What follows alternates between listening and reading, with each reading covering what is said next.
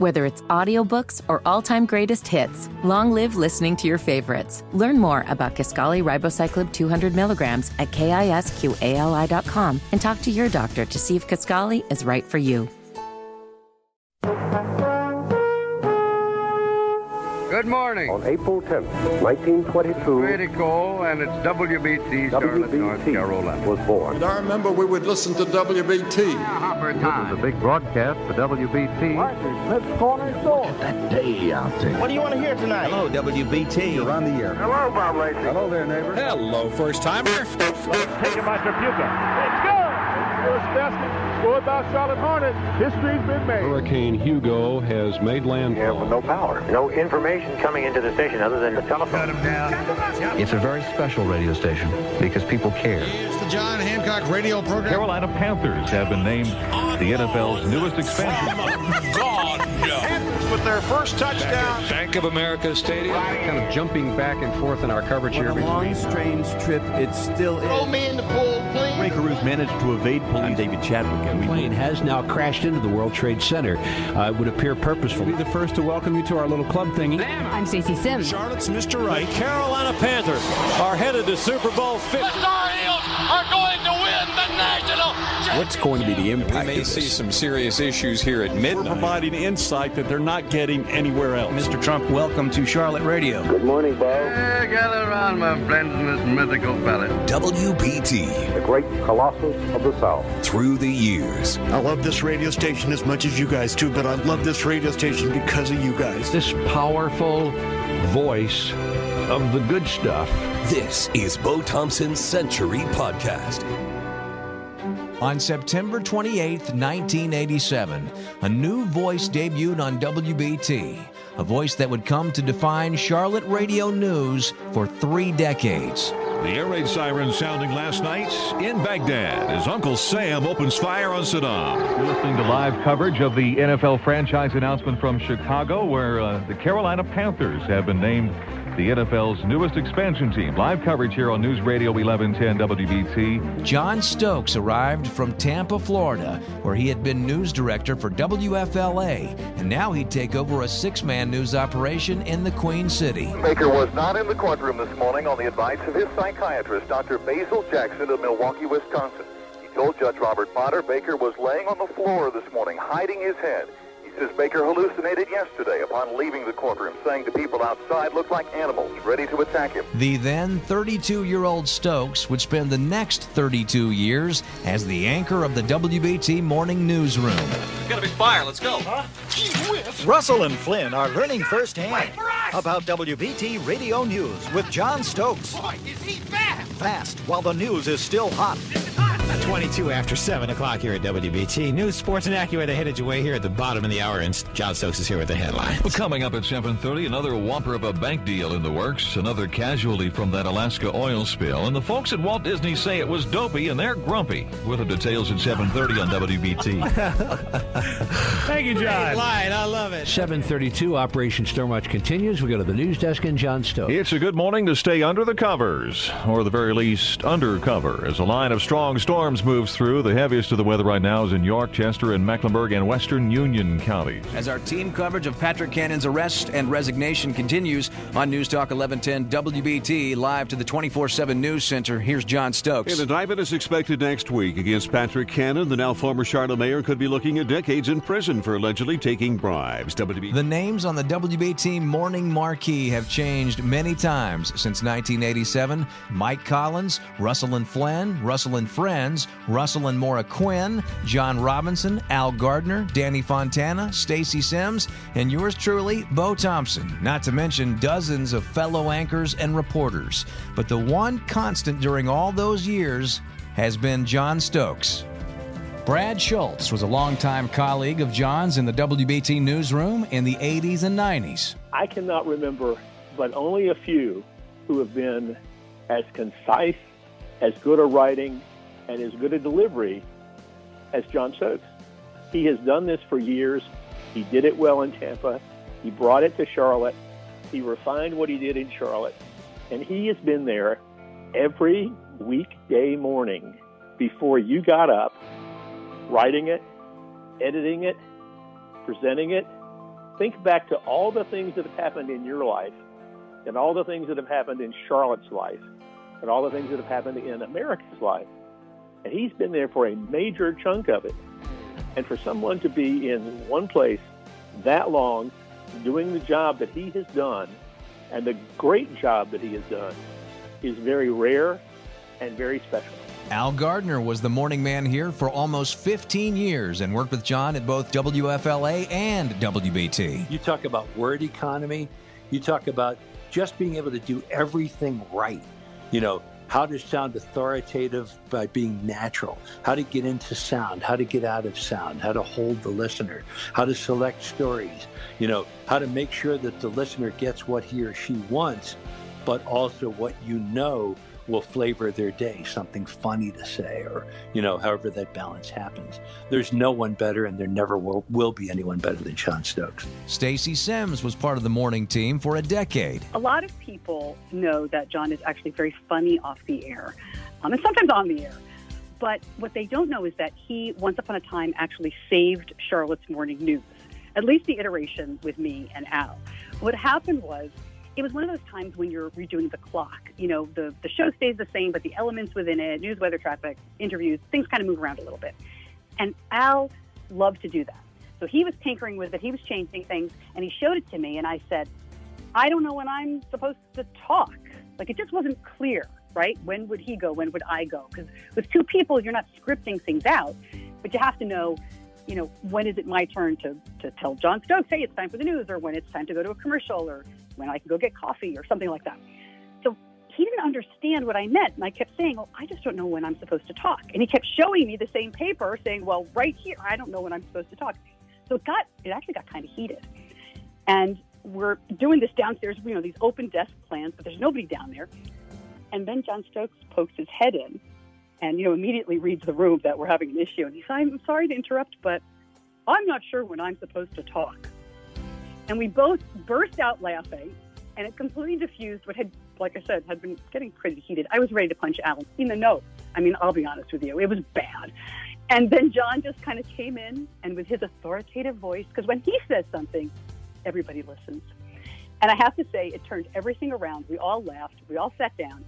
Al completely understood it didn't have to change anything. Everything just became more clear. I'm not even sure John knows how close we all were to ending that iteration of Charlotte's Morning News that day. So, John, thank you for saving the show. One guy who's seen just about all of John Stokes' career here has been a guy who's worked beside him for a lot of that time, Jim Szoke, WBT Sports Director. So, when I first started working here, it was the late 80s. Either the end of 88 or the early part of 89. And back then, Russell and Flynn were the morning show and I was hired to do weekend sports, and then I would do uh, the Hornets uh, pregame, halftime, postgame stuff when Steve Martin was here. But anyways, uh, John Stokes uh, was working here then, obviously, as he always has been up until uh, this moment.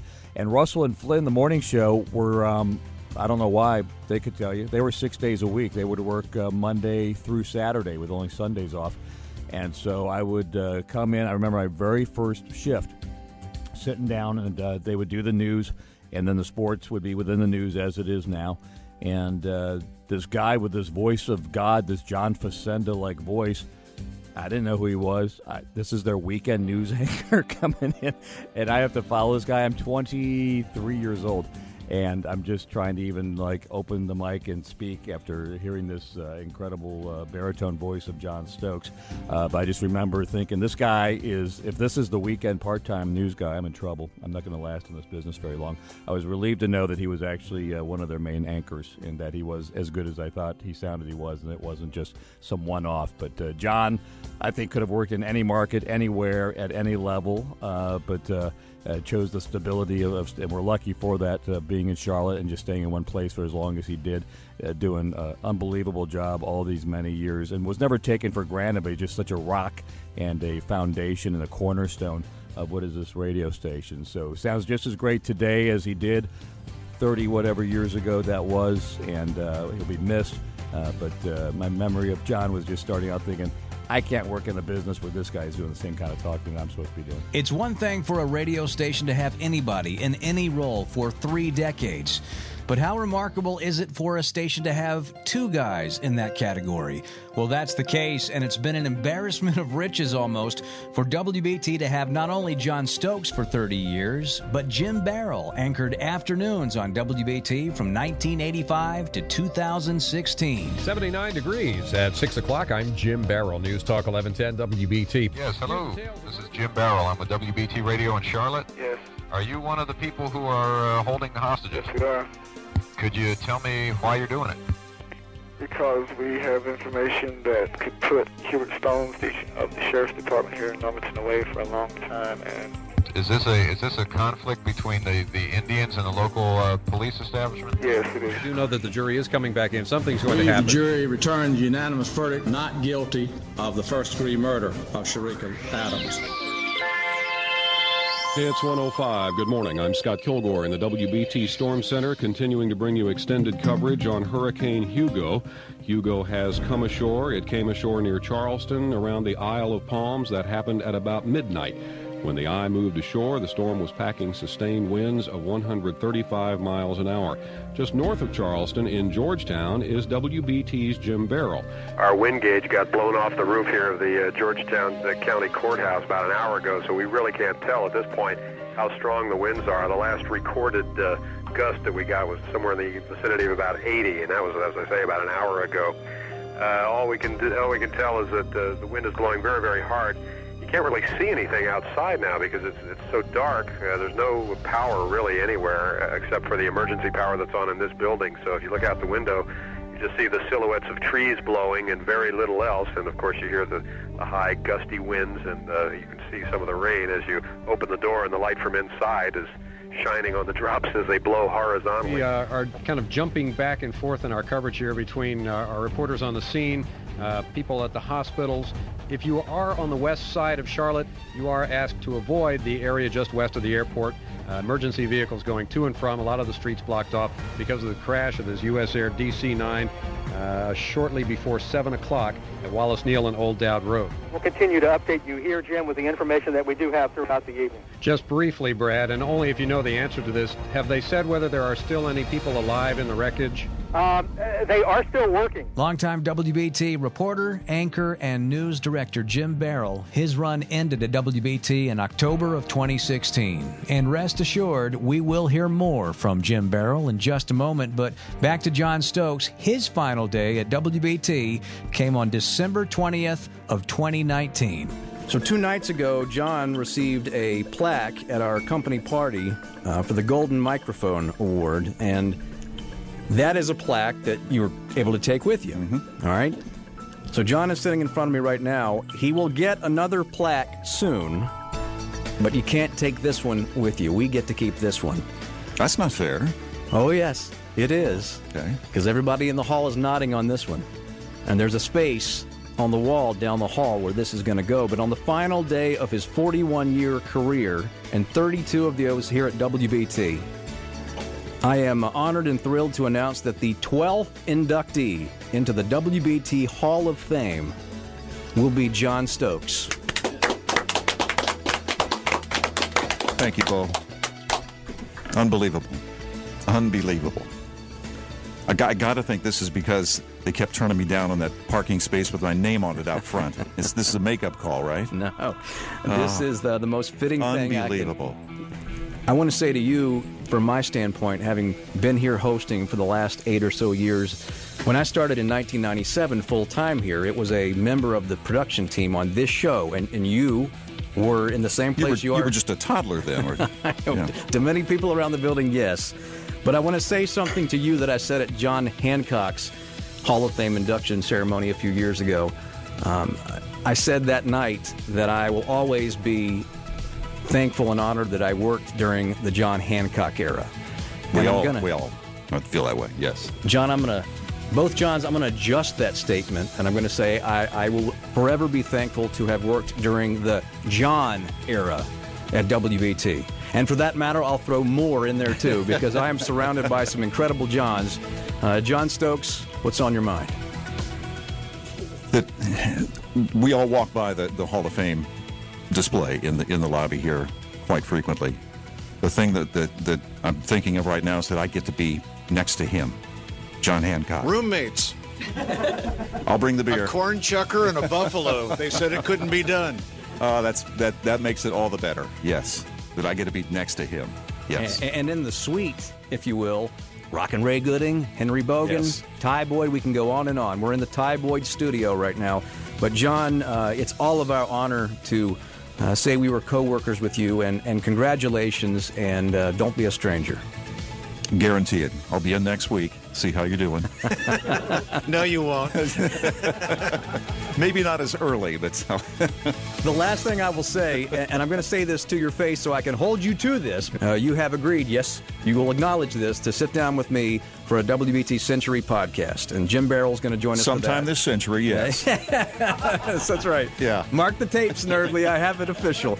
Uh, ladies and gentlemen, the newest inductee into the WBT Hall of Fame as of today, on the final day of his 41 year career, John Stokes. Thank you, Bo. Thank you, everyone. Here, here. And so, all that, the backdrop for season number two, the debut episode now. Welcome to season two of Bo Thompson's Century Podcast. And uh, hey, look, John and Jim, they are men of their words because, Ladies and gentlemen, I have with me the one and only John Stokes. Welcome back. Thank you. It's good to be here. Uh, well, I had to go through the front door. I didn't have a, a pass to get in for once. Yeah. And it's light outside. yeah, that's true. Yes. and a guy that uh, worked alongside John Stokes for uh, just about all the years that he was here, Jim Barroll. Jim Barroll, welcome. It's good to be back. Uh, I had so many good memories at WBT, and a lot of the people that I worked with are still here. So uh, fewer and fewer. So it gets strange when you come back and people you run into, hi, and they don't know who the heck you are. So, but it's good to be back. Good to see you, Bo, and uh, I'm glad the station continues to be as as big as it has been over the years. Well, uh, you two guys are two of the ones that made it uh, as big as it is. So thanks for being here today. Sure. Thank you. I want to start with uh, both of you. We heard you for so many years on WBT, and we'll certainly get into that. But I always start these conversations uh, because a lot of people coming into this don't know the original story, the backstory of how you got here in the first place, how you got to radio. And I don't know, in the cases of both of you, I know you both spent time in Florida before you came to Charlotte. But uh, John, uh, and I know you were at uh, WFLA for a while when Al Gardner was. But where did I it all- hired Al Gardner, by the way. so, so let's go back to the beginning here. Uh, how did John Stokes get started in radio? Watergate. I was I was in high school and all the stuff was unfolding. High school slash moving into college when it was all um, starting to uh, you know to uh, play out, and I, and I just became I was starstruck by the whole um, by journalism and the things that were that were coming out or being reported. And of course, I was growing up, starting to get serious about my life. And in a nutshell, that's what it was. Uh, I, I I was sort of drifting in high school a little bit. Wanted to be an architect. I thought. Um, and of course, the uh, the C minus in mathematics probably would have gotten away there. But uh, no, I just I, it was Watergate uh, that got me into um, into journalism, and I said, you know what, let's let's see if we can make something happen out of that. And I'll be darned, something did happen.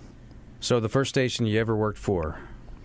Oh boy, first station I was employed for. Yes, that would be KMMJ in Grand Island, Nebraska. And then uh, KFOR, Lincoln, Nebraska. Okay.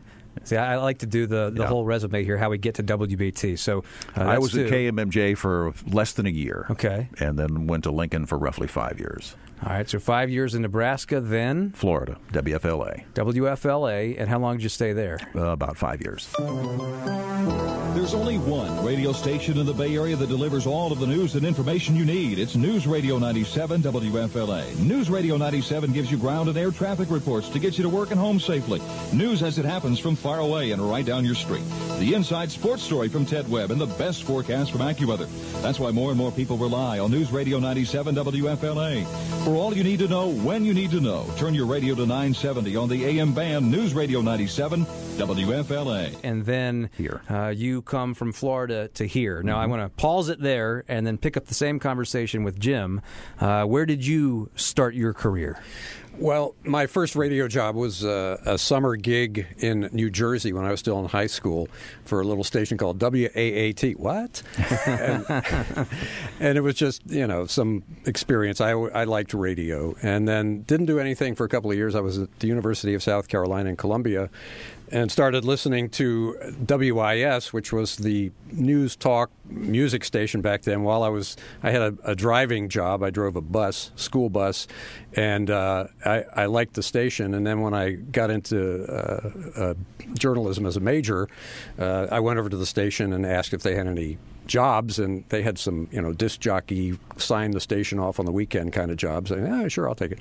And um, I did some writing when a program director came in uh, he liked my sense of humor, and so I, I, wrote some sort of fun commentary types of things. And then the news director said, "Hey, why don't you come uh, and work for us?" At that point, I wanted to get into sports, but um, I, I, was happy to have an invitation, so I, I, sort of started out as a newsroom intern, working mornings, typing up uh, lead stories for the news anchor, a guy named Dave Curitan, who later went on to Mutual News, and um, finally uh, became a full fledged member of the WIS News Department in Columbia. Worked there for about seven years. Ended up um, leaving when uh, there was a station takeover and a lot of people were being let go.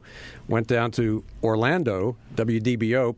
Prior to that, there's a connection with John. A friend of mine had left earlier, went down to, I think, WFLA, and uh, his name was Mark Chambers, and he invited me by the station, and he said, "Oh, by the way, there's our uh, our news director, a guy named John Stokes, who I didn't know from Adam at that point." I said, "Okay, that's great. You know, I never, I don't think I met you because you were busy." Well, I was probably having a beer at the time, uh, which is also funny because eventually uh, my wife hated it in Orlando. She she just didn't like it. She was from uh, South Carolina and just wanted to go back home, close to her family. So I said, I can't go back to Columbia. There's nothing there for me. So I tried to get a job in Charlotte. Actually, a friend of mine who worked here, Scott Kilgore, who some people probably in the audience still remember. Should, yeah. Yeah, was in the yeah. news department. He said, Hey, we got an opening uh, on the FM side. John Boy and Billy need a newsman. And I didn't know who they were, but I found out quickly. They're, you know, a hoot. I was the uh, news director for the FM side here uh, for a year, and then got invited to come over to the AM side as a reporter. And uh, I think that was right around the time that John was being hired. A few months after I came over to to do reporting for WBT, John was hired as a news director. And a lot of people uh, don't realize that John Boy and Billy began their career in Charlotte on WBCY, which is what 1079 The Link is right now. But before they became institutions on uh, 99.7, uh, they started out on WBCY. And so this was back during that era where uh, you came along and then John came along. And so you actually were at WBT before John was. Yeah, just uh, maybe six months or so, something like that. Yeah. And so the two of you arrive. This is uh, what 1987, I believe. Yeah. Mm-hmm. So 1987 is here, quite a, a different time than uh, the one we're in the middle of right now. But uh, Jim, I remember talking to you a few months ago when we were talking about John Stokes here leaving, and uh, you were recalling uh, when John arrived, and and uh, so so you let's let's recreate the scene a little bit of uh, what things Uh-oh. what were things like at WBT during that time when you started, and then John comes, and then we'll kind of go from there. Well, I mean, it was we we had another news director at the time who later went on to become uh, the spokesman for Carolinas Medical Center, Scott White, uh-huh. and uh, he went to that job, and they wanted somebody to you know to replace Scott, right? And uh, so I think John was was one of the applicants and got hired. I don't, I don't recall there being a lot of turmoil involved, but uh, it was a, a period where uh, you know, the uh, was this was back when the space shuttle, shuttle Challenger blew up, and that, that's the time period. And so, uh, the the Jim and Tammy Bakker scandal was unfolding right around that time, and uh, the, other than that, uh, I think it was just a matter of John coming over. He took over as news director, and we were sort of rebuilding our news department at that point. Now, John, what do you remember uh, about your time arriving here and, and what he speaks of? I remember that I was not looking. I was happy at WFLA. Uh-huh. Um, I was not looking. I was recruited to come here, and um, I was enamored and sort of uh, interested in the idea of coming to North Carolina. Um, that was a big part of it. It really was. Uh, I it what it, it's funny to say this now. I, I do remember back then thinking, living in Florida, we were living in, in Tampa. And I remember thinking, you know what, this this place is just going to become so huge. I don't know that I want to raise a family here. It's going to become just in, annoying. Let me go to some place that's a little bit smaller, a little bit slower, and look what's look look what's happened to Charlotte. Yeah, look at Charlotte's become uh, the Well- be- the beast that I was trying to get away from. Well, I think it's interesting because both of you came to WBT from established stations. I mean, uh, Jim, you mentioned WDBO, you mentioned WIS. John's talking about WFLA. Uh, was there? Uh, I know that you were recruited, but what did both of you know of and think of of WBT before you got here? Was this somewhere that you? Uh, what did you think of the station? Was it something that was bigger than where you had been, or, or I, I'm not talking about the size of the city, but I'm talking about the the cachet of the call letters. I think they were similar, uh, it, at least in my mind at that time. Um, uh, the, the news, the, to me, the new staff were uh, the numbers were the same. Mm-hmm. I do recall thinking uh, when, when I was interviewed to go to WFLA, I do recall asking uh, the news director at that time, Lee Hall. I was I was asking. I said, you know what? Th- This place is is there really an interest in news here because it's Florida and it's it's transient people. At least in my that's that was my perception. Is transient people do they really care about what I would come here to do? Are they interested in news, or are they just oh they just come here to vacation? And he convinced me that no, this is this is the honest to goodness news market. You'd be doing good work here. You'd be asked to do good work here, it, it, and and that mattered to me. Um, and and I, I didn't have those same concerns coming to Charlotte. Charlotte's not not Florida, obviously, as far as that that goes. Jim, what about you? Uh, what was WBT uh, in your eyes before you worked here? Well, I had a very high opinion of WBT when I worked in Columbia at WIS, and that was my first real full time radio job. And Charlotte was always sort of the big brother to Columbia. Columbia was uh, sort of small but getting larger, but it's still, you know, not that big. And, and Charlotte was where all the good rock concerts were held. And, and I, I'd known some people that uh, had worked at WBT, and I had a very high opinion of the station. It's funny you mentioned Lee Hall. He was my news director in Orlando. Right, yes. at the time I left. So a couple of people going to BT said goodbye to Lee Hall to come up there uh, here, and uh, I was very happy. In fact, when I came up and started over on the on the FM side with John Boy and Billy, nothing against them, I liked them a lot. I was I was kind of sorry that I wasn't going to start right in the WBT newsroom, but I knew. Really, they shared newsrooms, and w- when I finally did get hired over to BT, I didn't have to change my workstation. It was the well, same, and, and, same place. and we didn't know what John Boy and Billy were going to uh, become. Not that they you you could see the talent back then, uh, but who who could have foreseen that they would have uh, uh, gone on and done what they did? I mean, at least I, I, maybe you guys saw that, but I, that was in the infancy of what they were trying to do. So. Yeah, and uh, WBT was really where I wanted to be. Right. And I and I knew a lot about its reputation, being the first station down here, and uh, it was it was great to finally be a, a member of the news team here. Well, when you have two people like uh, the two of you, uh, I don't think it's odd that uh, you end up having people in common that you know because uh, people who are, are good in this business have a way of uh, coming back around because the, the cream rises to the top. Uh, there's a name that. Um, uh, came back into play a few months ago when John was announcing his retirement. A lot of people that are somewhat new to the station may not have realized that uh, you and Al Gardner had crossed paths earlier in your career. And I, I'm curious, uh, can you talk a little bit about working with Al before WBT? And did you ever think uh, that you'd cross paths with him again? Answer the second part first. No, never would think that you know that we would work together, come again, together. Yes. Uh, as far as working with Al. Uh, you know Al. I mean, the, the guy is is he's he's he's got quite the personality. I, I never had a lick of trouble with him. He was working in the news department, eh, as opposed to what he was doing here when he, he was the morning host. And those are those are different things. But when you're on a news talk station, you're still you still have to have, uh, you know, the same approach to things where you're you, ha- you have to think with a news mind and that kind of thing. Although listening to you lately, you're playing the saxophone a lot.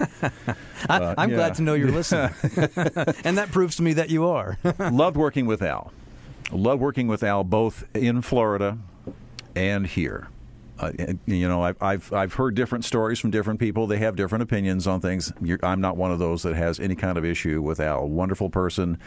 Um, enjoyed the heck out of it. We've had the discussion constantly. You know, my wife loves Mel Gibson. So you say, you know, Yeah. she said, "Well, that is the one person that I would be tempted with." You know, would Mel you give me permission, kind of thing? Who No. gets you going now? Well, for me, it's kind of Cindy Crawford when she first came out. Madeleine Albright. Well, and, and I have to think that when you heard that he was coming here, uh, having that uh, familiarity with him and, and knowing how he operates, and, and look, I worked with Al for a long time too, and uh, you know, uh, like you say, uh, Al's quite the personality, and everyone will say this. I think that uh, that Al is a pro, Yes. and Al has been here and there and everywhere in between, and uh, you know, working with him, you know what you're getting when you work with him, and so you knew when he was coming here, you knew the work ethic you were going to get. You knew he was going to bring it every day. Yes. So uh, WBT. Now uh, you guys, we've established are, are both here. You've arrived. It's it's the late '80s, uh, much different time than now, and we'll talk about how times have changed. But I- I do want to talk about. Um, what your roles were when you first got here. So I have audio from both of you in my archives where you are both out reporting. Uh, I have, uh, you know, John. The one I always come back to uh, in my head is uh, w- you mentioned 1987 and, and Jim Bakker. I have audio of you reporting from that trial when uh, the day that Jim Bakker was in the fetal position over on the floor in the corner. I Yep, know he was hiding out. Yes. yeah, Yeah. And and Jim, I have uh, several different uh, uh, stories uh, among many. Uh, you covering plane crashes. I think one of them was 1994, and I think another one was in the late 80s. But my point being, both of you all earlier in your career at WBT were out in the field on occasion. Uh, in the later years, you were anchors. Um, John, uh, I- don't have much of a memory of you reporting because it's, it's been a while since you were out there. But were you doing much of that when you no, started? No, not really. Um, because when when I first started here, I was a news director and anchoring a shift, and that's a full plate to also go out and street report. But I did some of that, not a lot. Did you like to do that? It depended what the story was. Yeah. Uh, you, when you when you have when you have the big sexy stuff, oh yeah, home run. The other things that we had to do that you had to do to either because there's nothing else going on, um, or or for whatever reason it was, uh, not so much. Not so much. I don't know. I don't know why why that. I mean, that's not fair to, that you would say uh, one story is more worthy of me being on it than than any, any other. But I, I in, in some respects, I did look at them that way. That the, and I think a lot of people would say that it's more fun to do the big stuff. It really is. It's easier to do the big stuff because you're amped up and you, you just you just bring it stronger. It's harder to, to, to build a story out of something that it, maybe in the back of your mind is maybe not quite what it you know not, not really worthy, uh, for lack of a better word. You've got to do more heavy lifting uh, on a story On to the make small it, stories. to, to make Yes. it uh, to Uh-huh. make it relevant or make it interesting to the listener. Yep. And and both of you uh, did that so well over the years. Jim, uh, when you were reporting uh, in the early days, uh, what do you remember and think about those times? Well, uh, I have to say that I liked street reporting probably more so than anchoring. I always felt like I was sort of in prison when I had to do anchoring because you're in this cell all day Yes, long yes. without windows. but um, and also, let me just point out, I didn't know until this very interview and 10 minutes ago that you and Al Gardner worked together in Florida. Really? all, the time I worked with Al and John. That's funny. Little things you learn on Bo's podcast. I'm glad you came today. Yeah. is Oh, now yeah. I, I knew about it because when I started here full time in 1997, it was when Al got here as the producer of that show, and so I saw uh, up close some of those early planning meetings when John and Al and me and uh, who was it then Brzezinski and Fontana and Lauren Fox. But I remember some of these conversations we had. But that's interesting because I. Ah, Uh, the planning meetings. Yeah. Yes. Yeah. those things. Well, you asked about reporting. I, I tell you, I liked it, as John said, when the, when a big story came along. But I also there there was a beat that I was on for a while, which was uh, criminal justice, and I covered a lot of criminal trials, which was always interesting. As it was painful at times, but it was there was always good copy and things happening, and. Um, the, the the only drawback from street reporting is there are days where you don't really know what's going to happen, and you know you're you're task is to go out and find what's going on. So you build up contacts, and you have to Mhm. sort of call the police and call the lawyers and uh, politicians and everybody else, you know, and keep up with the meetings down at City Hall and all that stuff. And some of it's pretty boring, I have to confess, uh, as our listeners will know. But you know, you get a, a decent story, and I loved I loved court reporting. That was one of the things I enjoyed the most. But it gradually over time, I mean, there are certain stories I hated too, like uh, um, hazardous uh, fires and things like that. If you're on the wrong side of which way the wind was blowing, you know. It's, gonna- it's funny. You, you, I just just one quick aside here. When he mentioned he loved the, the court reporting when I was in, at WFLA in Tampa, that seemed to be the thing that I did all the time. Was the, the Hillsborough County Courthouse was a block away, so it made it easy. But yeah, I'd go make court checks, and, and, and that was that was sort of my beat at the time. I don't know that I enjoyed it as much as, as you that you seem to, but uh, it's, it's funny you should mention that because in my my previous life, yeah, I did the court beat. Yeah, the same thing. Well, I mean, it's uh, kind of appropriate that uh, one of you likes one thing more than the other because you were kind of the yin and the yang of that newsroom, like I said at the beginning of this, for uh, the better part of three decades. And what I think uh, is also uh, worth pointing out is you were both news directors at different times. Right. Uh, Yes. John came here as a news director and was here for 30 years. Jim, uh, over the course of the time you were here, towards the latter part of it, you were news director, uh, and you both had each other on your staff during that time. So uh, not only is there that dynamic, uh, it's interesting. You both, uh, I think. Uh, was it John who just said it's like sitting in a cell all day, or was it Jim that said that? Jim said Jim that, said it was like sitting in a cell all day. So collectively, the two of you sat in a cell a lot yes. over 30 years. we did our time, darn it. Well, and and and I want to ask and, about I, and I will say, I never had a better news director than Than the, the one sitting across from me now. Yes, it was a pleasure. It was a pleasure to be employed while he was running the shop. It was it was an amazing time. That's awfully nice of you to say. Thank you, John. It's the truth. Well, and so. Uh, I mean, the two of you. I mean, for a long time, it was like the two titans of the newsroom, and one was in the morning and one was in the afternoon. But for so many people listening to this right now, myself included, as I was growing up in Charlotte, uh, your two voices uh, during those two day parts, uh, it's like an alarm clock in the morning and like a, a, a bell when it's time to go home in the afternoon. But you reported in the beginning uh, as an anchor uh, spending so much time there, more than anybody else did. This duo right here in front of me, more than anybody else did, anchoring the news. Uh, John, uh, when you look back on your years of doing that, um, uh, what comes to mind? You talking about just the atmosphere or a single story? Or Well, I, I I do want to talk about single stories here in a minute, Okay. uh, but I want to talk about just the the idea that you are the anchor of the ship when it comes to the newsroom. Uh, it- everything everything flowed through the two of you. I enjoyed the heck out of it. It was fun. It gave me a chance to put my stamp on the news product. I took a great deal of pride in not just doing a story, but doing a story in a way that that people had to go, "What? What? What's that? What's that?"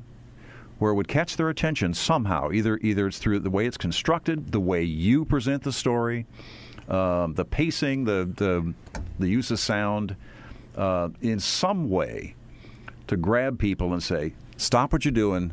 This matters. This matters. What we're doing right here." And it, it may not. It you know that's that's some of the trickery of what, what I what I try to do. Some you know, truth be told, uh, tried to do many times is, yeah, this this may not be um, the make or break story of your life. But for right now, it is, and hang around for the next stop set, please, because we we've got we've got to play some commercials. There's an element of what you say uh, in that description, just like there was in uh, if you're on the street and it's a slow news day, you've got to make a story into something. You've got to make the person care. The story in of itself is not going to hold up like that. Find so- the interesting thing. yeah. Yes. I mean, Mhm. I, I hosted that show, or I have hosted that show for uh, eight years now. I spent uh, seven of them with you, and there were mornings when I'm sitting there and you say something, and it, it made me have to stop and regather myself uh, because I didn't know what was coming. But that was the zingers that would come at the end. The studio made broadcast news and Die Hard, and some of his TV shows included Charlie's Angels and Fantasy Island. WBT News Time 601. The plane, the plane. Sorry, I had to do Oh, it. I'm going to try to continue.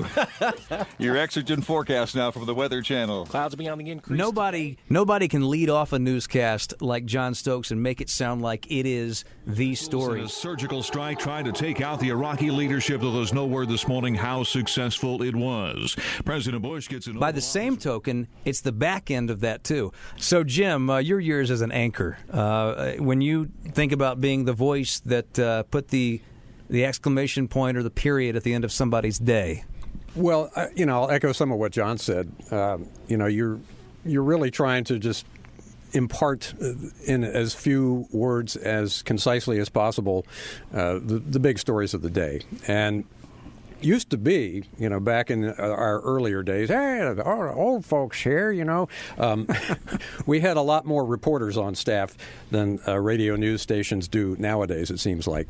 And, and it made it a little easier when, you know, you could cut to a reporter on the scene somewhere.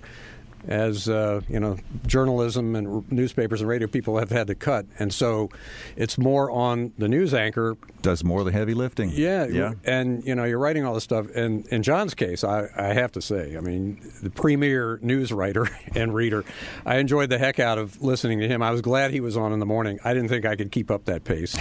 and in the afternoon, you know, things are, and his stories. I mean, there there wasn't a lot that happened in the two or three hours before he came on the air at 5 a.m. So he'd be he'd have a good a good chance to rewrite a lot of and, and sort of update a lot of what had happened the day or the night before. My afternoon stuff oftentimes was uh, breaking news, things that were happening right then, and, and there was a lot of incomplete story type material out there that I had to constantly update.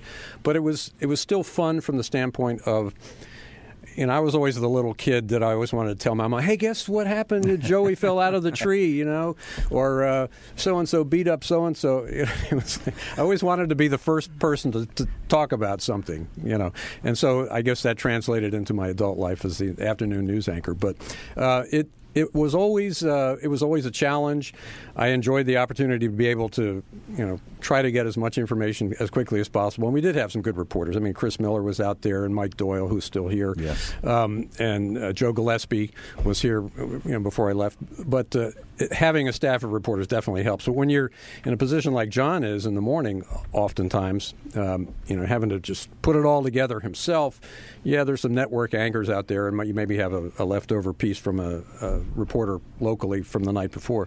That's that's helpful. But for the for the most part, you're having to write it, put it out there, take the news copy, rewrite it, uh, shorten it, keep it concise, and all that. And that's there's a challenge to that, but it's also fun and satisfying to be able to do a good job getting it out there as quickly as possible because you know people don't have a lot of time to listen to news and so if you can do it quickly and get a, a lot of stories in there uh, and cover all the main points and main stories that are going on I can remember when I was in, in college, one of my uh, professors at, at, in, uh, at the University of Nebraska told me, and I'll, I'll never forget this.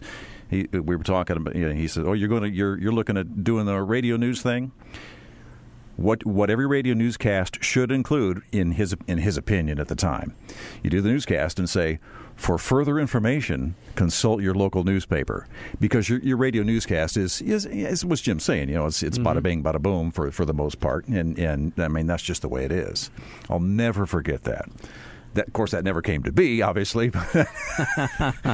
well, it's interesting. You mentioned college. So when I was in college, I was at Davidson College, and when I was at Davidson, I had started working at the, in this building when I was in high school. And both of you were working here then. Uh, I didn't have much interaction with you, but I was kind of lurking behind the scenes wherever they would let me work on the weekends, on holidays, phone screen, whatever.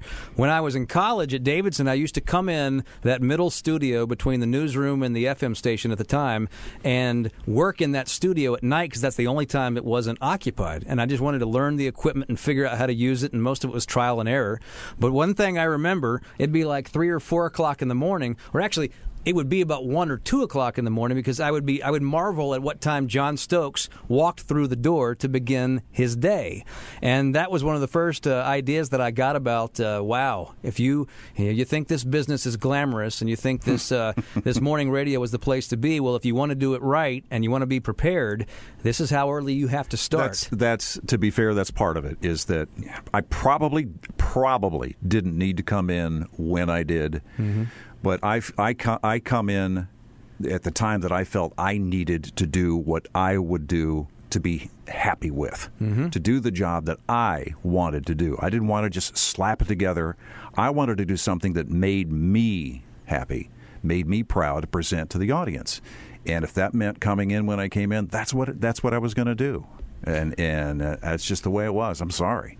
No, don't Yeah. apologize. I marvel at it, and I uh, it just adds more to the legend, to be honest with you, and it makes me respect your your work more because uh, I'd like to think that's the way I go at what I do, and I think Jim goes at what he does. I mean, you and I, I had different a different work style than Al Gardner did or Stacey Simms did because uh, I built a studio at home several years back, and uh, I happen to be that kind of guy who, I mean, I'm a production guy at heart. You know that. We used to talk about this. So I kind of thought we were doing this at your house. well, we, we could actually. I just we have more room here and more microphones. Okay. But, but I think uh, everybody has got to figure out what what makes them tick and and how you can be the most successful. And it's interesting to hear you explain it like that because um, I remember thinking, wow, it's one uh, starting your day at 1.30 but when when i get in my lunchtime is essentially what uh, right after the show ends and then my bedtime if i'm things are going well on a good night and my kids are, are, are done with school activities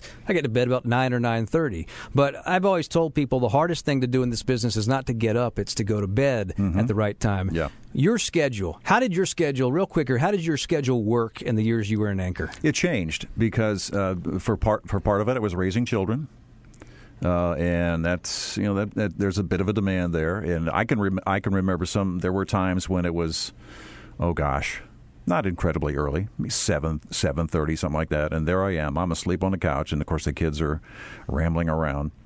Um, and as the kids got older and started to understand things and uh, could be dealt with by a single parent, as you will, um, that yeah, I was I would sort of back away and and oh, Daddy's got to go to bed, that kind of thing. But there was a time, yeah, where I was I was up much later than it got to be uh, in in the more recent past. And Jim, uh, for the majority of your career, you anchored afternoons. Yeah, most of it, right. And uh, what was your work schedule day like? I mean, not as as uh, uh, unusual as that one, but it wasn't nine to five either. No, it wasn't. And I, but let me tell you, I'm glad not to have had that because I, when I first started here, I had I got up early and came in and worked the morning shift. And I, I remember taking my my daughter to the doctor, and he'd be explaining stuff, and I'd be falling asleep while he was talking to me. One time, he said. Jim, Jim, and I'm sitting in my daughter's doctor's office. anyway, afternoons I liked. Uh, it was a different, very relaxing. You know, come in about nine thirty or ten o'clock in the morning, uh, roughly, and so none of the demands of uh, having to get up early. On the other hand, John never had to deal with morning traffic all, all Right. the years. Yeah, and I can my my, I, mo- my morning traffic coming in at one o'clock was uh, just uh, my assumption was that every other car is a drunk driver. Yeah, I'm just assuming yeah, they, no matter who's out there at one o'clock, they they must have just left a watering hole somewhere. Or it's a cop. Uh, well, yeah, Yeah. something like that. Yeah, in the mornings I, that I did come in, sometimes John would be on vacation. I'd do a shift. You know, you'd see cars on fire on Independence Boulevard and cops doing all kinds of stuff because all, you know all the people are out then doing their Right. thing. But you know, on the other hand, sometimes I would have to work late. Um I think John.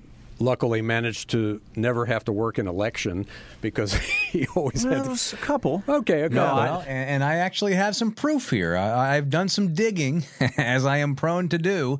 You guys both know that. 1987. Let's take a, a walk back down memory lane. WBT's Jim Barroll is at the computer right now with the latest information. Jim?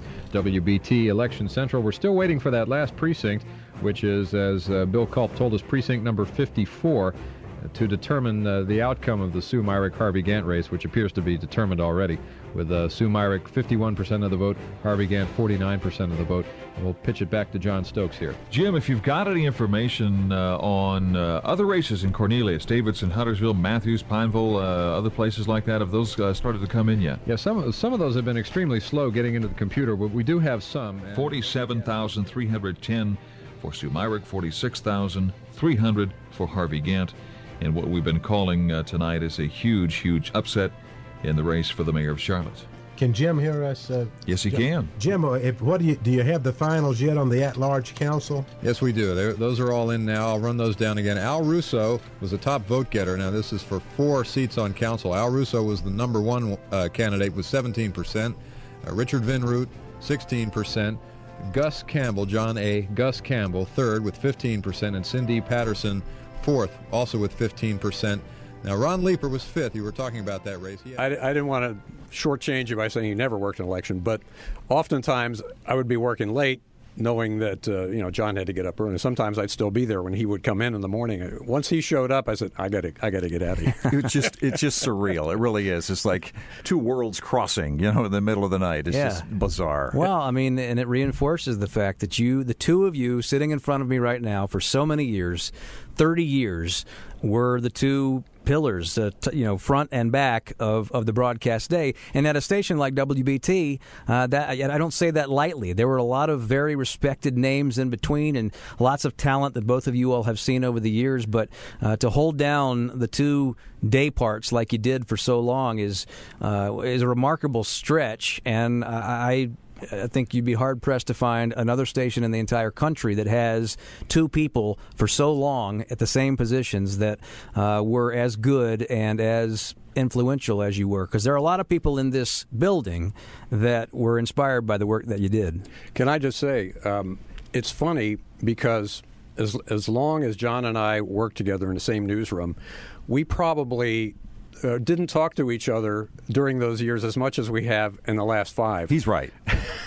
just by the, the the the way our our worlds were, we were in different orbits a lot of times. And now you know why I'm doing this podcast. Seriously, th- for moments like this, I love this. I, you know, I knew what he had to do. I knew what he was doing when I walked in in the morning. I didn't want to bother him, and in the afternoon, you know, he he was gone after at the end of his air shift. But we always knew when he came in, or when I came in and he was doing something. I'd, I'd know what he was up to. He knew what I was. I had to do. If there was something very important to be communicated between the two of us, it was usually in a couple of sentences, and then it was see you later. But I mean, all that time that we worked together, you'd think that, oh, uh, we did all this stuff together. We worked totally different shifts. And so it's been great getting to know John as a person. And, and if I could just add to that, and, and that's too bad. I know. It really is I know. that we didn't get to do stuff. It didn't didn't get to, to yeah more than we did. It really is. yeah, I'm learning a lot about him. Like he, he referees high school football and all these things that I had no idea. Well, I knew, but I just, uh, we never got to share a lot of stuff. Well, I'm not done with radio questions, but since you bring that up, let's uh, fast forward for a second because both of you now are out of the grind. You're out of the day to day. What is life like now that you're not doing what you did for so long? That's a tough question to answer for me, uh, mainly because I'm what Pretty new at the retirement thing. Yes, yeah, I'm Yeah. still I'm still learning. I'm still in kindergarten as far as retirement goes. So I mean, I um, the only thing I'm not doing is getting a nap. Well, how weird is it not to be on that schedule that you were on for so long? You're on a normal person schedule now. I feel better physically. Um, I, I'm. Uh, my wife will attest to this. That wow, he doesn't mind doing th- going out at night. Uh, if we went to a concert or something, wow, look at him. He's uh, talking to people. Wow, he's not a zombie. Um, so in that respect, I guess it's been beneficial. But again, it's it's only a little while into it. I've uh, hopefully got a long way to go and, and a lot to learn. How about you, Jim? How has life changed since you left WBT? Well, probably more of a change than than John. We, we left Charlotte about six months later. Um, I was uh, through here right about the time I was ready to retire, and so we decided we didn't want to stay in the city, and so we moved to the mountains. And you know, we didn't know anybody there. We had a few people who came up there, so we were sort of adjusting to a whole new part of the country. It's still North Carolina, but it's it's different, and I'm loving it. Uh, you know, we I have a dog and a cat. Uh, I get to take walks every day. Sometimes go for a little jog if it's downhill. A lot of downhills. and I've I've been to Jim's house. It's absolutely spectacular. Where he's living now, it's like "Tss, you got to be kidding me, man. Oh man, it's pretty. In, in, in the winter, you can see the mountains. Uh, Oh. In the summer, it's like a jungle, so you can't see anything. But uh, we we enjoy it. We like it up there, and um, you know, I can't complain. I, I've done a little. I was I missed radio enough that I looked around to see if there was any part time work and there was a station in Asheville uh, that I did some things with for a while. And uh, but I've gotten away from that now. I, I think it's just you know full time retirement is where it's at. So And that's the same uh, station uh, where Pete Kaliner was for a long time, right? That's right. That's right. Yeah. Uh, WWNC, uh, and uh, they're they're a news talker in the Asheville market that's been around for a while. So back to radio. Um, I want to talk in more of a grand sense because part of the reason I'm doing this podcast, uh, I mean, on one level, it's to catch up and, and hear stories you never got to hear with people like the two of you, but it's also to, as we get closer to the 100th anniversary of this radio station in a few years, it's to look back at how Charlotte has changed during that time. And I think the lens that the two of you looked through and, and heard things through uh, is, is as good as anybody's to kind of gauge where we were and where, where we've come uh, to. 1987, you start here in this in this market. Uh, you talked a little bit earlier, uh, both of you, about uh, uh, the size of Charlotte then versus the size of Charlotte now. But John, from where you sat and working in that newsroom, 1987 through 2000. 19. Uh, you know, how how did you see the city of Charlotte that you that you anchored and reported on change over those three decades? I think it's I think it's been gradual up until the last say five to seven years, and then it's just been like a boulder rolling down a hill. The the the it's is astronomical change, physical change that we've seen, um, demographic change, obviously in in a lot of different ways. Um, but up until that point, it was it, it was still you, it was just still kind of a leisurely pace. It was just it's it, what I would characterize as just natural growth. You had we you know first came here in, uh, not too long after I got here, the Hornets came. Mm-hmm. A couple of years later, we got the football team. Well, as you can tell, it's uh, it's quite the pandemonium at Founders Hall in Uptown Charlotte, where uh, the uh, the folks have been gathered for several hours now for a victory celebration that for a while there, we were wondering if uh, indeed it would happen, and, and it has. And now they've had some indoor fireworks uh, going off in the building, and uh, people continuing to cheer. Let's uh, let's touch base once again with Jerry Richardson in Chicago. Uh, we're just delighted to be in the NFL, and I'm sure that we'll be placed where we should be. That be the most helpful to the NFL, and wherever that is, we'll be happy to be there. Thank you very much. So wrapping things up in Chicago, very happy man. He'll uh, probably you won't have won't be able to get some sleep tonight. Uh, it's it's been a very exciting day and a very full day for him, with the announcement coming down just a short time ago that the, the Carolina Panthers are the newest uh, NFL expansion team, and the vote was unanimous. I don't know if we uh, passed that along to you. Well, they also tell us uh, NFL Commissioner Paul Tagliabue making the announcement that the other team. Uh, the second team that they were trying to get uh, to, to come to some sort of decision on today, that decision won't be coming until November 30th. And as uh, Jerry Richardson jokingly remarked, even though he is a new NFL owner, he will not be voting on who will join him as uh, the owner of uh, an expansion team. We will have more throughout the evening on this very exciting night here in the Carolinas, but right now we need to get back to Charlotte Hornets basketball. It just seems like it's been picking up steam in in the last decade or so. I mean, my wife and I talk about this all the time. Well, she was just out some place the other day, and she says, "Oh, you know that place over there where there used to be all that, and uh, it's all gone now. It's just totally they put up, and you know, just everywhere you go, there's something new, something different, something bigger or better or whatever, and it's just uh, you drive down the, the South Boulevard and the light rail, and then then now heading light rail to UNCC, and the the it's just amazing." The transformation of this city um, that we've seen. And it's like I said earlier, I had those fears in Tampa that Tampa was going to be get this town we didn't want to live in. I'm not saying I don't want to live in Charlotte. It's just I, I guess I, I, learned this lesson that you can't run from it unless you want to go where Jim is, and that, that wouldn't be too bad an idea. Well, and before you answer that question, Jim, I think it's important to think back. I mean, I grew up in Charlotte, so I know exactly how things were to me back in 1987. 1987, if you want to know what the biggest thing going in Charlotte, and this is you know several months before the Hornets Actually started play because their first game was in the fall of '88. So in 1987, when the two of you thereabouts got here, what was on the cover of the phone book, which was a, a good uh, signifier of, of what was hip and big in Charlotte? You remember what it was? I know what it was. It wasn't me. it, was, it was the Ramses exhibit. Oh wow! At the Mint Museum. Wow. So you think about if you know, phone books aren't a thing anymore in 2020, but if they were, what would be on the cover right now? Uh, probably David Tepper. I don't know. He's turned this town upside down in the last uh, couple of years, but uh, Ramses was our claim to fame back then. Uh, y'all mentioned PTL, and I could think of some other stories. But Jim, uh, between 1987 and 2016, for you, when you think back uh, over the trajectory of, of Charlotte as you saw it, what, what do you say? Well, I was impressed uh, at the time uh, when I first got here. You know, I came from Orlando, which was sort of a an entertainment town more than anything. It was a lot of fun, but coming to Charlotte was like back to reality, but it was a nice town. And I, I, remember at the time, and people said this for a long time, we're about, oh, 20, 25 years behind Atlanta.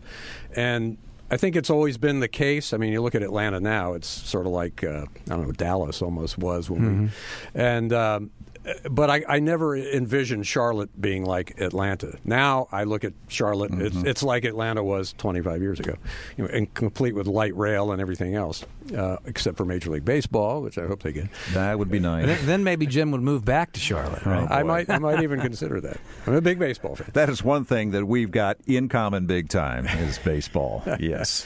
But yeah, Charlotte was. Uh, it, you talked about you, know, you were around. And a lot of people who are listening weren't, or were just small. Uh, Charlotte was kind of a sleepy town at night. It was. It had a nice skyline. Uh, there were a few big banks. Uh, you know, Hugh McColl was the big guy in town. Harvey Gantt was the mayor, um, and I forget who was governor at the time. But uh, Jim Martin, I believe it was. Yes. Yeah, there was a bunch of gyms. I remember that. It was like four gyms in a row as governor. But uh, you you could come downtown at night and the place was shut down. You can't imagine it like that now. Uh, but that's you had uh, crosswalks between buildings. You know, there was a the little uh, mall, the inside mall, almost like it was Minnesota or something. People would freeze to death if they. If they but it was the just skywalk thing. Yeah, the skywalk. Yeah, it was the the Overstreet Yeah, Mall. Overstreet, right? there you yeah. go. Yeah, and uh, but it was otherwise it was pretty dead. You know, after about eleven o'clock at night. Nowadays, you know, you walk around pretty much twenty four hours almost, and uh, it's it's totally different. And I, I was amazed. It, as John said, within the past seven or eight years, especially, it's taken off. But you know, I think getting uh, the Hornets and getting the Panthers focused a lot of national attention on on this area, uh, along with the you know I eighty five corridor in general. I mean, North Carolina has just grown exponentially, and so and Charlotte being kind of the flashpoint. But you know, working here and watching all of that happen, and all the stories associated with the growth and the sports teams coming, and you know, the Whitewater and you name it, the airport expanding, just everything. The Beltway. I remember the first section of Beltway, Yes. the Jim Martin Freeway, which Yes. was like a half a mile. It's like, Eventually, this will be. You know, thirty years later, they finally finished it. But uh, it's just it's been amazing to be in one place as long as we've lived here uh, and then see all of the changes. I think Charlotte probably is one of the fastest growing cities, or has been over the past 30 years, and we were privileged to be here as that it's, happened. It's the kind of thing that makes you wonder we can't keep doing this because it's just been so astronomical. You think at some point we get you got to settle down and just kind of just start living here. Uh, but I'm, I don't know. I don't know what what we can see in the next ten years here. Would either of you ever have said that we would have not one but two political conventions in this town? I don't. That was not on my horizon. No, I. Yeah, you know, you don't think about it until it happens. But uh, as things began to develop around town, and uh, you know, the first one came along, it, it doesn't surprise me that we've got another one Yeah. coming along. Yeah, I mean, you have uh, the Republican and the Democrat within eight years of each other. And having uh, grown up as well here and watched this, you both uh, mentioned what I I figured would come into play somewhere, which is the fact that uh, the, the basketball team, the Hornets, the NFL team, the Panthers had a lot to do with putting Charlotte on the map. Well, you know, now that uh, we've had two political conventions, or will have had two, in, that short span, less than a decade. Now you have David Tepper essentially saying, uh, we're going to have to talk about this stadium and talk about a roof and talk about renovations because that's what will put us into the conversation of being in a possible Super Bowl rotation every seven years. Now, I mean, not even 10 years ago, I wouldn't have said that Charlotte. The, the knock on Charlotte was always you don't have enough hotel rooms, you don't have enough convention And that's space. changing. And that's not the case anymore. So uh, it really is remarkable. I'm talking to uh, Jim Barroll and John Stokes, legends from the WBT newsroom on the Century podcast here. And uh, I want to talk about uh, some things individual to each of you as you covered the news. If I said, John Stokes, what is the or one of the uh, biggest stories you ever remember covering, or it can be being the anchor the morning that it broke. Uh, is there a story or two that, when I say your time at WBT, kind of comes into your head? 9 11. Yeah. There's no way around it. It was 9 11. It it was, I mean, come on. It- Maybe I should. Well, yeah. I, I, that was uh, was an incredible day. I was here. All three of us were here. Uh, Jim, would, would your answer be the same? Yeah, Hugo was big. 9/11 was was equally big from a national perspective, but it affected everybody's. The- I think the only difference, is, I would go along with that. I'd say the only difference is the 9/11 is the shock factor.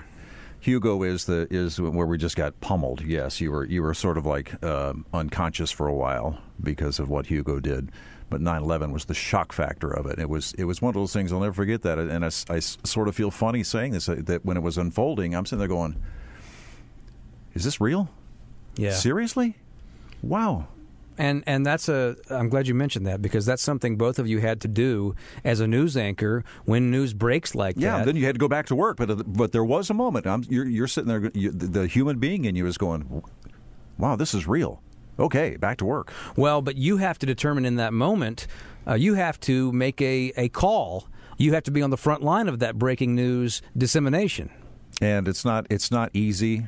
There are, there are a lot of times I have found myself making decisions based on not personal feelings, but either what the broadcast property wants, what what's everybody talking about at this particular time, where there may there may be something inside me and say, "Oh, come on, let's let, let's back away from this thing.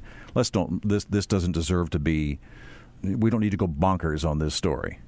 Then you put that away and and you go on and do your job. You put that aside to do your job, um, and it's it's not easy. So 9/11, that's an overarching story for anybody who's in this business, and and the uh, the unique thing about that was we can talk about stories like Hugo that were unique to our area of the country. Uh, you can talk about stories that uh, are uh, important to an audience for one reason or another, given history and backstory and what have you. 9/11 happened in New York City. It happened in uh, in, in uh, Washington. It happened in in uh, that field, uh, in Shanksville. But uh, it every station in the country was on the air doing their version of coverage of that because it was something that big in scope. Well, that's the kind of story that it. That's a network story. That's a national story.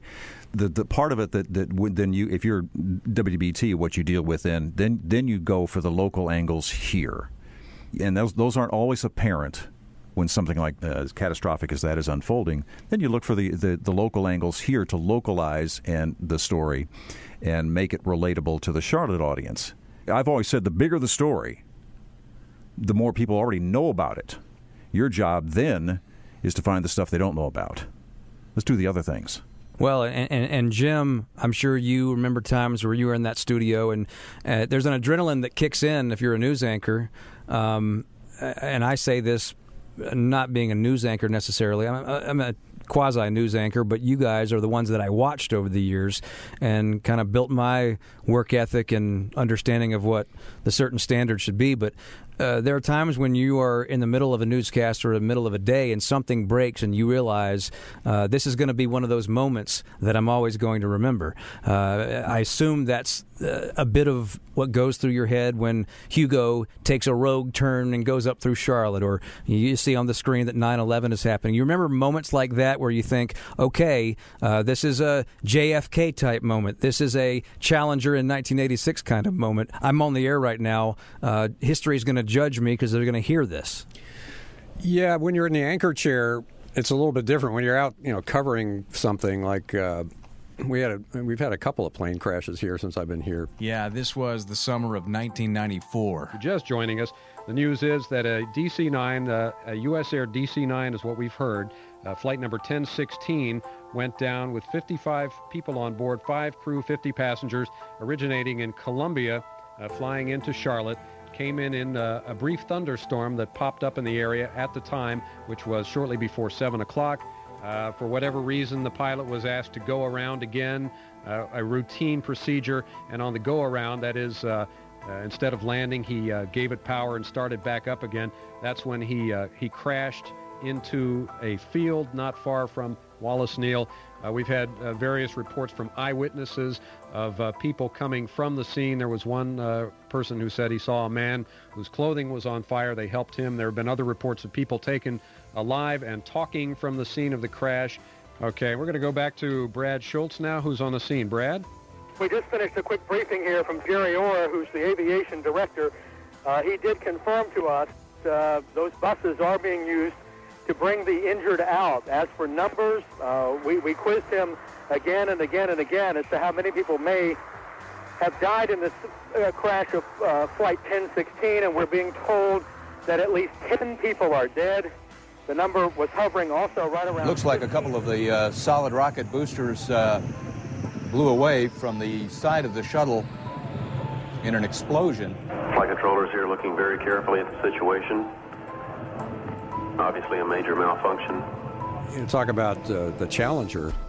I just moved here from Orlando like three months earlier, and it was the first launch since I'd left Orlando, and I'd covered a lot of space launches. I was just watching it, and they cut away about 15 seconds before the thing blew up. You know, say, okay, I'm uh, Rob Navias, uh, Kennedy Space Center. Uh, they're headed to orbit. And then we were sort of watching, and then suddenly the thing blew up.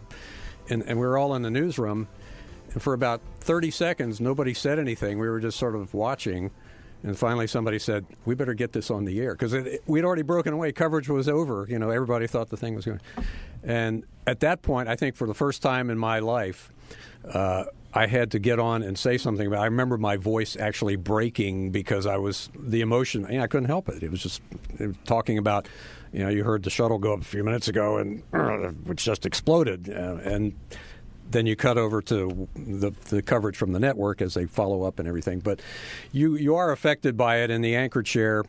It's a little bit different when you have to go out and cover it. You know, you're gathering information, following up on stories, uh, and both of them are difficult to do. But at the same time, you're involved in the act of gathering the news to make sure that people find out quickly about what's happening, and you know you try to do as good a job as you can getting the information to people, and that, that's mainly what it's all about. I think it's I think it's kind of like you're a, uh, never having done this. It's kind of like uh, being a soldier in combat. The shot, the you know the, the the shooting starts, and then your training kicks in, and and you do your job. Yeah, the shooting starts, and you're you're thinking, oh boy, am I going to make it through this day? Um, and I'm not in any way trying to equate working in a newsroom as the same as being in combat, but uh, then your training kicks in, and you and you just do your job. How about influences? This can be people in this building. It can be inspirations in the business before you were in this building. But when you talk about inspirations or voices or people that have come along the way, uh, maybe it was before your WBT career, maybe it was during. Are there people along the way that, that come to mind that, that had a huge influence on your career? I can't. It's not any one person, no. Mhm. I, I think it was just the idea for me of doing something that I felt was important to people. I, I can't think of any one person um, that really said, that, that really got to me and said, "Wow, I want to be like you." No, I, I think I found my own way in that regard, but I just I just felt like the collective journalism community um, was was something that was important to me, and I, I thought it was an important uh, important calling. Not not not one particular person for me, anyway. It's funny you should say that. Uh, you you listen and you hear uh, network people, uh, and you say, "Oh, that guy is really good," or that woman, she's you know her presentation is just so dead on.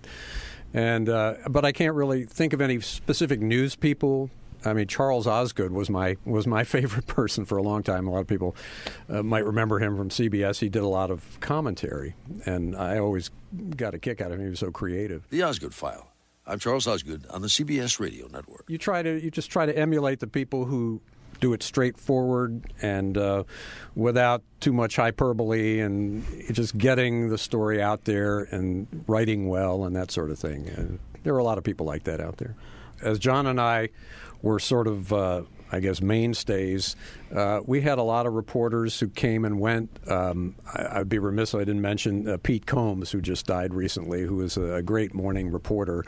You know, raise a toast to the guy. With more, we go back to News Talk 1110 WBT's Peter Combs in Atlantic Beach. Hurricane Ophelia has whipped the ocean into an amazing foamy fury. The waves are now crashing up onto the beach and through the sand dune fence that separates the beach from the hotel property where I'm staying.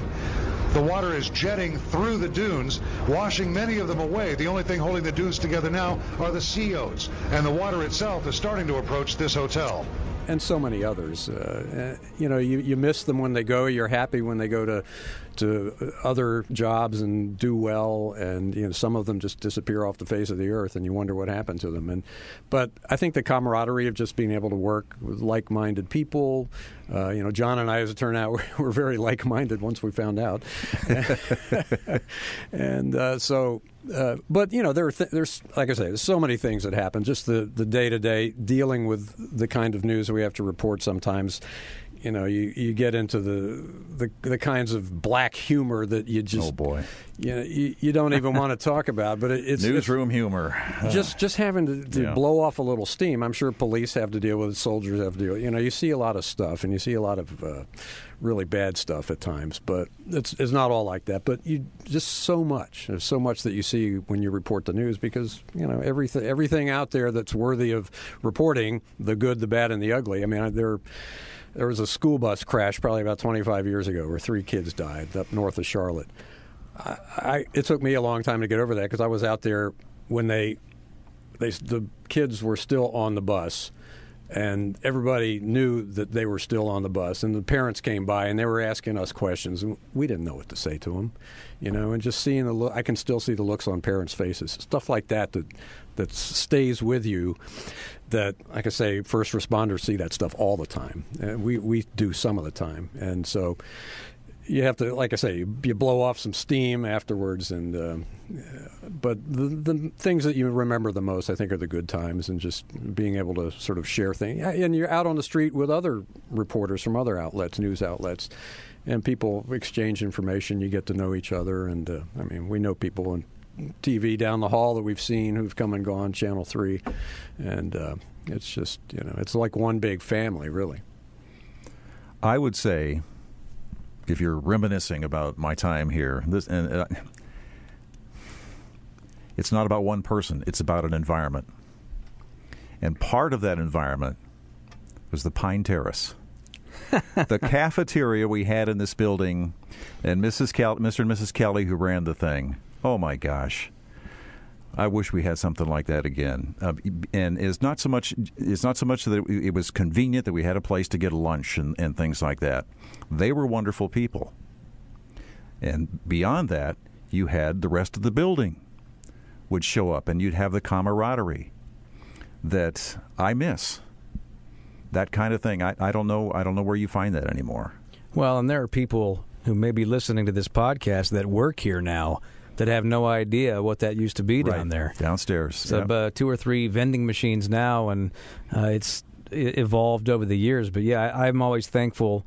Uh, I'm I always say that I'm thankful that I started working in this business where at least for three or four years I had to cut and paste, uh, you know, cut tape and use the wax pencils and basically learn all that goes in the carts and the machines, so that I have an appreciation for how easy some of that stuff is now with the digital technology that we have. Um, but along the same lines, uh, I think there are, you know, probably some people, and, and maybe there are other businesses out there that still have some sort of cafeteria, but this building back in those days, I mean, the, the headquarters of the company for the broadcast division was upstairs. Upstairs, yeah. Three stations, um, counting WBTV down the hall. But uh, yeah, you're, you're right. That was a different time. And Mrs. Kelly's butter beans. Give me some. Mm, wow, yeah. man, you could get breakfast. You could get Yes. a breakfast for, for under five bucks. That Oh, would yeah. cost you uh, twenty going to a fast Stop. food. You're going to make me cry. and, and as Mary Kelly would always say, eat every carrot and pea on your plate. oh man. And she'd look at you in the line and she said, "You get all right. I'd like this and." Yeah. And oh, and I'd say, "I'm done. That's, that's all I want." But you, you had enough money to buy several more things. Um, I love that. So as we uh, come towards the finish line here, uh, talking to John and Jim, uh, I always say to people when I have important people on the air, you know, big time guests, and I consider the two of you uh, huge guests in my eyes, uh, especially having worked here all my life and, and watching different people come and go. I always say, uh, if I have a dignitary or a celebrity on, I say, you may not know this, but you are speaking over what I would call a 50,000 watt megaphone. Uh, you probably have no idea how many people actually are hearing this, and TV's more glamorous sometimes than other forms of media, but this station, even in the age of social media and digital technology and radio.com and all that, it's great. But the power of this radio station still is unique. There are not many stations across the country, especially when the sun goes down, that have the power that this one does. And so, if we're, we're this podcast will probably at some point be played over the air. I'm curious, uh, both of you, uh, if you had to have the microphone for a moment, the platform to talk to those who listened to you over the years, and uh, you became so so much a part of their lives. Uh, is there something you'd like to say to those people? Uh, a message to them? My my message would be thank you and and keep it up. Don't leave us. Stay with us. This place means so much to me, um, as it would to anybody who spent the amount of time that both Jim and I have spent here. It, it means the world to me. It allowed me to raise a a family here. Um, it's it's home. Just thank you with a capital T. I was going to ask you if you still listen, but you answered that question already because you recalled a segment I did the other day. Yeah, I was listening this morning as well. Yes. And that, uh, how weird is that to hear the station that you worked for for so long? It's it's hard to describe. On the one hand, I'm I'm torn between oh I want to do that again because it was so much fun, and I enjoyed it. I enjoyed the heck out of what I did. And then the other the other side is man, that's a lot of work. And I listen to what you do, and I don't know how you do it. I've said this before. I don't know how you do what you do. I could not do what you do. It's too hard. well, that's that's my takeaway from the when I'm sitting sitting in my chair in the morning drinking my coffee, listening. Well, I t- could not do this. could not do what Bo does. Well, what Bo does. now, I want to say uh, uh, Steve Counts, who is doing uh, Mm-hmm. news for us in the morning now, uh, actually has a history here. Was Jeff Pilot at one Yes. point in time, Mhm. and uh, he and I have talked. And when I found out he was coming here, uh, we, we sat down, and he has a huge appreciation for the station. And he has said to me on a couple of occasions, uh, "Do you think I could I could talk to John and Jim because I'd love to just sit down and pick their brain because they." Established what I aspire someday to be. So you have a guy who's in the chair in your particular chair there, especially there now, who uh, I hope I hope you appreciate that fact Yes. that he uh, he nice. reveres you both. Uh, but uh, I feel very fortunate that. I was able. I never realized I'd be able to be in the the host role working with you all those years ago. You and I started together, working together in 1997 when I was started as a producer with Al Gardner. And so, as, eh, I always tell people I have kind of two stints in my career here. Really, three if you count the years of high school and college. But full time, I have two stints, and both of them, uh, a significant part of those times, were with you. And uh, so, uh, so much of the standard that I aspire to be or set for myself comes from what I watched you do. So, thank you for all the years. Thank you. Um, it was an honor, and so I want to uh, toss the same question over to Jim. Uh, if you could speak to those listeners that you served for so long, and be up there on the the uh, the platform right now, what would you say to them? Well, really, the same thing John said. It sounds almost corny, but you know, we we get phone calls uh, in between those newscasts, and over the course of 30 years, you talk to a heck of a lot of people. Some of them the same people, but they're all nice. Well, okay, not all.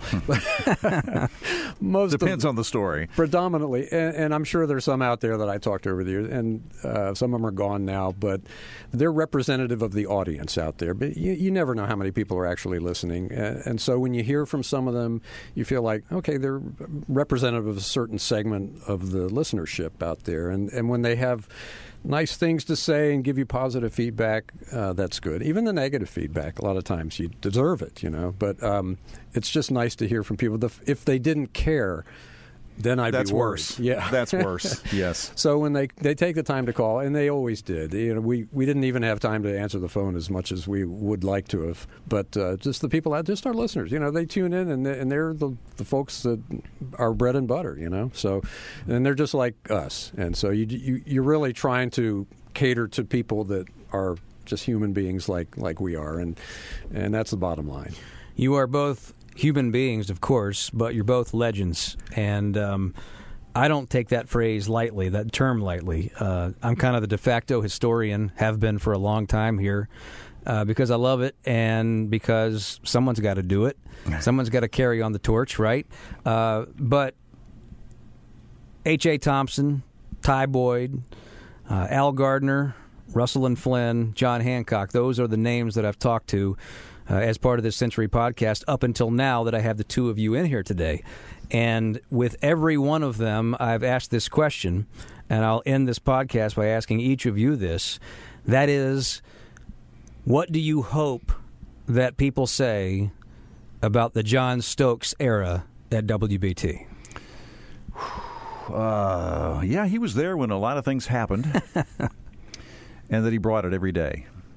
You could you could count on him to not take a day off when he was on the air. That's the way I approached it, and if and if, and if they were hearing that, then then I won because that's what I wanted to do. I, I, I wanted to bring it for the people every day. Yeah, it's pretty much the same. I mean, uh, the people out there, if they if they listened every morning, then we knew that we were doing a decent job and uh, hopefully a good, a great job. And so, just the fact of uh, we had good ratings all of those years. Um, you know, people turned to us for news. We were the acknowledged news station, and you know, just uh, having listeners tune in to WBT to find out what's going on, you know, as far as a, a news person is concerned, that's what it's all about. So, uh, kudos to the people who are still here and uh, to those who tune in every day just to try to find out what's going on. When I say the call letters WBT, what does that mean to you? Charlotte, North Carolina. Because I knew about this station way back before I came here. I was aware of this station and, and what it meant to um, the community and to as, as one of the legendary stations in the country. I think that's part of the, part of the, the why I was attracted to come here. You didn't have to explain to me back in the day what WBT was. I knew it. I knew. Uh, the 50,000 watt blowtorch. Uh, that's, that's the way everybody used to describe it. And he still does. Yeah. I, no, wait, he's Colossus. Yeah. yes. Yeah. And I would be remiss if I didn't mention the crack engineering staff that we had all these years. Pretty much the same people the whole time. And, uh, you know, Ron Tollison, uh, the ones who kept it on, kept it on the, you know, working down at the towers, uh, everything that needed to be done. I mean, you can't you can't have a good even rating. when our towers got knocked down by hurricanes. That's right. Yeah. That's Which right. we we talked about in a previous podcast. Yes. I mean, you're talking about names like Bob White Right. and Ted Bryan and Harold Hamrick and Jerry Dowd and and obviously Ron Tollison. Uh, yeah, I'm glad you said that because uh, they don't get talked about enough.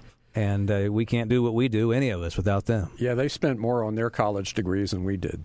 there have been many times when I've early in the morning have called an engineer, and the engineer knows who it's me. Yeah, the first thing they say is "What?" and then start laughing because it's two thirty in the morning and something ain't working right. But they get they get right on it. Um, I it's amazing. Well, I don't know how long I'm going to be here. I, I hope for a while longer, but we'll see. It's radio. You never know. But I can tell you that when people ask me uh, what are among your your proudest moments, your favorite moments of being on the air at the station, I can tell you one of my favorite just happened the last hour, and uh, that wasn't on the air. Now, I, I, I think at some point we'll play highlights of this on the air, but this podcast started about a year ago. Sat down with Ty Boyd and spent about an hour and a half with him, and it's long been a goal of mine. John Stokes, you know this because I've been chasing you for two decades to sit down with me one day and do this. Believe and, it or uh, not, I don't like talking about myself. I really don't. But you know what? You're glad you did this, right? Yes. Yeah. See, this was this was uh, we we need this kind of thing on tape.